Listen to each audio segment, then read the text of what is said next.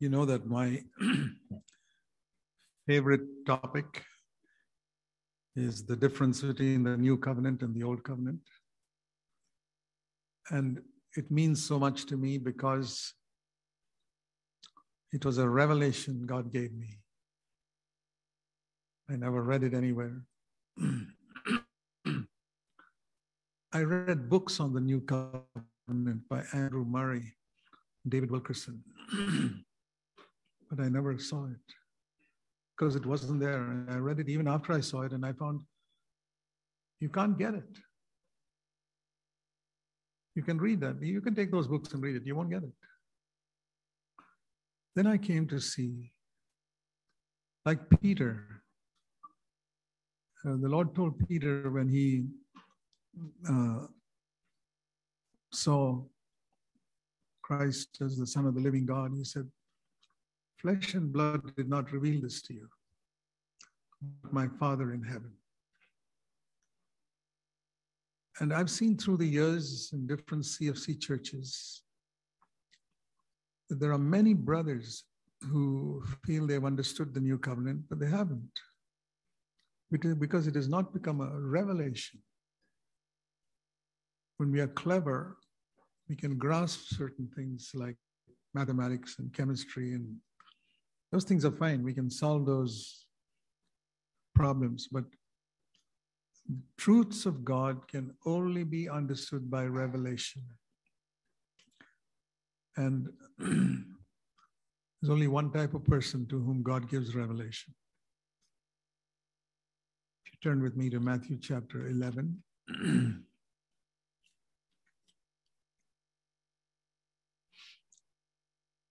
Revelation, by the way, is a New Testament word. You don't find it in the Old Testament. In the Old Testament, the word is knowledge, understanding. You look at the, the book of Proverbs, you read about knowledge and understanding. Revelation is a New Testament word. In Matthew 11, it says in verse 25, at that time, Jesus said, I praise you, Father, Lord of heaven and earth. You have hidden these things from the wise and intelligent and have given revelation to babies. I remember reading that when I was trying to study the Bible. And I said, Lord, it looks as I've missed as if I've missed it because I was born intelligent. I didn't make myself intelligent. Intelligence is something you're born with. Einstein was born intelligent, he didn't make himself. And all of us are born with a certain level of intelligence. I was born intelligent, I can't take any credit for it. And I was, I said, Lord, how will I ever get understanding of your word now? Is it only babies who understand? And the Lord really opened my eyes to see something that the main thing about a baby, you remember Jesus said that in Luke, uh, uh, Matthew 18, if you humble yourself as a baby, those who, 18.4, whoever then humbles himself as a child is the greatest in the kingdom of heaven. so the main thing in a child is humility you don't see it, but it's a humility which uh, I've very often looked at a child in a cradle and says, that child is not having high thoughts about itself. It's not thinking how pretty I am and how much people admire me. And it's not puffed up if somebody says you're very beautiful. It's completely unaffected by the praise of people who come and admire it and say all types of things.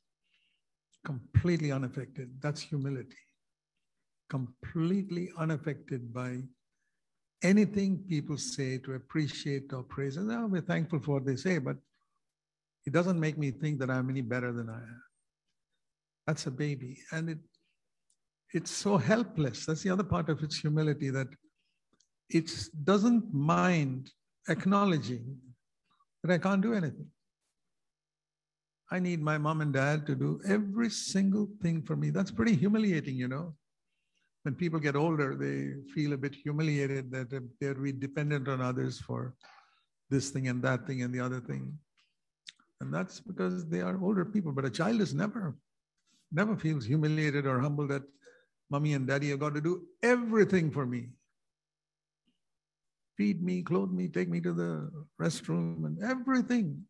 And the child never feels humiliated by it. That's humility. It takes a long while to get there. But I saw that, so we can read this like this that God reveals his truths to the humble. So the wise and intelligent people in the world are invariably proud. It's very rare to find an intelligent person who is genuinely humble. It has to be a wholehearted Christian. An intelligent person who's become a wholehearted Christian will be humble. All the others, every single person I've met in my life is proud. And even a lot of Christians who are intelligent are pretty proud of the fact that they can understand it better and they can explain it better and they know better and they're smarter than that other guy down there. I've, I've seen that in, in India, different believers, even in CFC churches. It's very, very difficult to not compare ourselves with others, sometimes unconsciously. So it's a battle. And that's why we get so little revelation. But if you fight that battle and determine to go down, revelation will come. And that's how we really understand the new covenant. And how do we, what's the difference between knowledge and revelation? Knowledge is something we can be proud of. Revelation, you can never be proud of. It'll humble you. That's a big difference. Knowledge makes you proud, revelation humbles you. And the other thing is, knowledge is something we can explain to others, and we love to explain it to others. We're happy when people got what the, my explanation. But revelation is something you say, well, I can't explain it. I can share what I see in the Word of God. God's got to give you revelation. If He gives it to you, if you're humble, you'll get it. If you're not humble, you can sit and listen to it for ages and you can keep on listening to the tapes. You won't get it. It's not by constant listening, it's not by uh, using our brain, it's by humility. It's got to do with the heart more than the mind. And then he goes on to say in verse 29 if you want to learn humility, learn it from me. There are two people you can learn humility from from a child and from Jesus. So it means that Jesus' attitude on earth was like that of a child. And I saw in my life how this is how I'm supposed to live. It's a very helpless way of living. You know, Jesus said, Without me, you can do nothing. In John 15, verse 5. That means nothing of eternal value. John 15, 5. Apart from me, there are a million things you can do because you're smart, you're clever, you're capable, you're qualified, you've got degrees and you've got all types of things, but you will never be able to do one single thing that lasts for eternity. Not one single thing that will last for eternity through your life if it is not in helpless dependence on Jesus Christ in prayer and seeking for his power. Let me tell you that clearly. It, it has come to me more clearly only after many years. I wish somebody had taught me this when I was a young man. I never had a spiritual father, as I've often said. I had to struggle and find these things out myself. But I'm glad I found it. That I, nothing I do without helpless dependence on the Lord is ever going to last in eternity. It'll impress a lot of undiscerning people, and most Christians are undiscerning. So they'll be very impressed by what I've done, but God's not impressed. He says, anything that you have done apart from Christ is zero. That's the meaning of John 15, 5. Apart from me, you can do nothing. And what you think you have done is zero. You know that perhaps some of you have heard the well known saying of C.T. Studd. C.T. Studd was a great missionary, an English missionary who went to Africa and very sacrificial life, very godly man who lived years and years and years in a little hut in the Congo and brought thousands to Christ to a place where there were no Christians. He went, he used to sit, he used to call his hut Buckingham Palace because he was a king there. The king was living there, he said, and uh, brought thousands of people to Christ. But there's one statement of his he made, which is very well known. Only one life, it will soon be past. Only what's done for Christ will last. I believed that for many years, and I still respect C.T. Studd. As I often say, we are standing on the shoulders of others, and that's why we see further ahead. So I think I'm not a better missionary than C.T. Studd. He lived a million times more sacrificial life than I've lived, brought more people to Christ than I have. But in this area, I have seen something which he did not see. So I changed it. I said, only one life, it will soon be past. Only what Christ does through me will last. There are many people in the world doing many things for Christ. It won't last. What is done for Christ will last? No.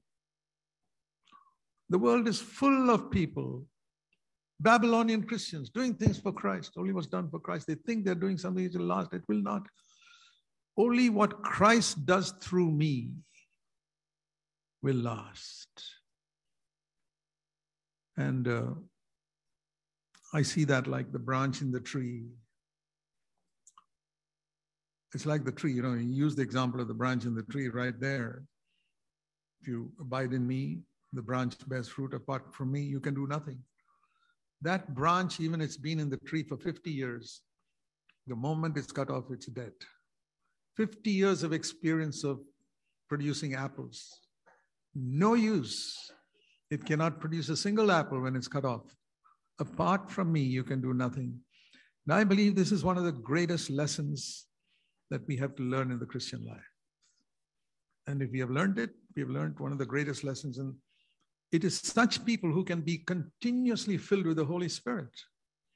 A lot of people are seeking to be filled with the Holy Spirit, but that's mostly to do miracles or to preach like somebody or do some spectacular thing for God. No, the Holy Spirit will come to teach me that I can't do anything, but dependent upon Him. That, and then I look at the life of Jesus. You know, we've always said that Jesus is our example. One of the great differences between Old Covenant and New Covenant is this that in the Old Covenant they had exhortations, commandments, encouragements, but one thing they did not have was an example. There's not a single person in the Old Testament who could say, Follow me. They could say, Listen to this. This is the word of God. And this is what almost all preachers and pastors say today. This is God's word. Listen to it. You hardly ever find a preacher or a pastor today to say, Follow me. Follow my example. Have the same attitude to sin that I have. Have the same attitude to God that I have. Have the same attitude to money that I have. Come and see my accounts and see how I handle money. Check if I paid all my taxes. Have the same attitude to money that I have. Bring up your children the way I brought up my children. Look at my example and follow me. There are very, very few people in the world that I have met who can say that. And yet, that is supposed to be the primary thing that we are supposed to say as new covenant Christians. Otherwise, we are like old covenant people. This is what the Lord has said. Come and hear what the Lord has said. This, this, this, this, this, this, this. Moses did that. Elijah did that. But Jesus said, Follow me. He, it says he first did and then taught. Acts chapter 1, verse 1. I never forget, I remember when I saw this for the first time, Acts 1, verse 1. Luke wrote the book of Acts and he says to Theophilus, My first composition, which is the Gospel of Luke, Luke gives a title to that. The Gospel of Luke, the title Luke himself gives is All That Jesus Began to Do and Teach. That's the title of the Gospel of Luke. What he first did and then taught. You read, for example, in Luke chapter 2, how he submitted to Mary, obeyed him. He did. In everything he did, then taught. He did and taught. In the old covenant, it was not like that. In the old covenant, Moses went up into the mountain and heard and came back and spoke whatever he heard. He didn't have to do it. Samuel, when he was a little boy, he'd say, Speak, Lord, your servant is listening. He would hear and go and tell people, This is what God has said. It was entirely hear me and go and tell people what you heard from me. You hear something in the church and it changes your life. Praise the Lord. Go and tell others. But if you haven't done it, you're not following Jesus. You have to do and then teach to follow Jesus. I'm not supposed to teach in the new covenant what I've not done, or what at least what I'm not attempting to do. I can't speak about do not be anxious. If I'm a tense, anxious person all the time, at least if I'm trying to climb that mountain of being anxious for nothing, I can say, I haven't reached the top, brothers and sisters, but I'm following. I'm going up the way to be done completely free from anxiety. Or rejoice in the Lord always. Wonderful verse. But I can never talk about it if I'm not climbing that mountain where I've completely finished with grumbling and complaining about anything in my home. But I never complain to my wife about anything in my life, never murmur about anything. I'm climbing that mountain, it hasn't become perfect. Then you can speak about rejoice always. If you're not gloomy, if your wife can testify, your husband can testify, I never see my partner in a bad mood anytime. Now, that doesn't happen overnight. But if you follow Jesus, you can come to the place, my brother, sister, where you will never be in a bad mood because Jesus was never in a bad mood. Now, that is the goal we have. Now, I'm saying in all these things, don't, don't get disturbed if you haven't reached the top of the mountain. You can start climbing and saying, like Paul said, follow me as I follow Christ. Jesus has reached the top of the mountain, he's perfect. Paul hadn't reached it. He says, he said very clearly, I'm not yet perfect but I'm pressing on. And that's what all of us say. We're not even a got as far as Paul, but we're trying to. Paul is another fellow who said, Follow me. You know, by the way, there are only two people in the Bible who ever said, Follow me Jesus and Paul. Jesus said, Follow me, and Paul said, Follow me as I follow Christ. And we should be able to say, Follow me as I'm following Christ too. And following Paul as well. It's a good example to us to follow. So in Romans, uh, sorry, Hebrews 11, you see this wonderful verse, which I've often quoted. Hebrews 11, this fantastic chapter, which describes things like Red Sea being split open and the walls of Jericho being pulled down and lions' mouths being shut and people being raised from the dead. All types of amazing things and at the end of this fantastic chapter, a woman like Sarah giving birth at the age of 90. And at the end of all this, it says, Hebrews 11:40. This is the best part of that chapter. God has provided something better than all of this for us. What can be better than stopping the sun like Joshua, splitting the Red Sea like Moses? Something better? Here it is. Let us run the race, chapter 12, verse 1 and 2, looking unto Jesus. This is the better, this is better than splitting the Red Sea. To walk in Jesus' footsteps, denying ourselves every day, taking up the cross, dying to ourselves, and looking at Jesus' example and saying, Lord, I want to follow you, is a far better thing, according to Hebrews 11:40, than stopping the sun, pulling down the walls of Jericho, splitting the Red Sea. How many Christians have understood that? Far better than casting out demons and doing all types of miracles, raising the dead. The better thing is that I can deny myself, and take up the cross, and follow Jesus. I tell you, there are very, very few Christians who understood that. If they had the choice between raising the dead and denying themselves, they would definitely choose raising the dead, but not me. I've seen the better thing, and that's what's changed my life. It's completely transformed my life, and I know that in eternity, I will not regret the way I've chosen. Many people who raise the dead and cast out demons may go to hell. Jesus said that. They'll say, I did miracles in your name. And Jesus said, I never knew you. I never knew you because they never understood the way he went. Proverbs 4 and verse 18. The path of the righteous is like the light of dawn, like the sunrise. It becomes brighter and brighter and brighter and brighter until the full day. We're supposed to become like the sun rising, more and more and more and more like Jesus every day. And those who live closest to us should be able to see that. A freedom from complaining, a joy in the Lord, where no temptation can make us fall. In the beginning, many temptations make us fall, but it becomes less and less and less and less and less and less. Now, don't let anything I say discourage you. Remember what Paul said I'm not perfect, but I'm pressing on. So I'm not asking us to be perfect. None of us are. I'm far from it and I'm conscious of it. But we must be on this path of humility, of looking at Jesus. And when we read the Bible, to say, Lord, help me to see you better today. To wake up in the morning and not just to say, like Samuel, speak, Lord, your servant is listening, but like David said, one thing I have desired of the Lord, Psalm 27 4, that I may see the beauty of the Lord today and worship him.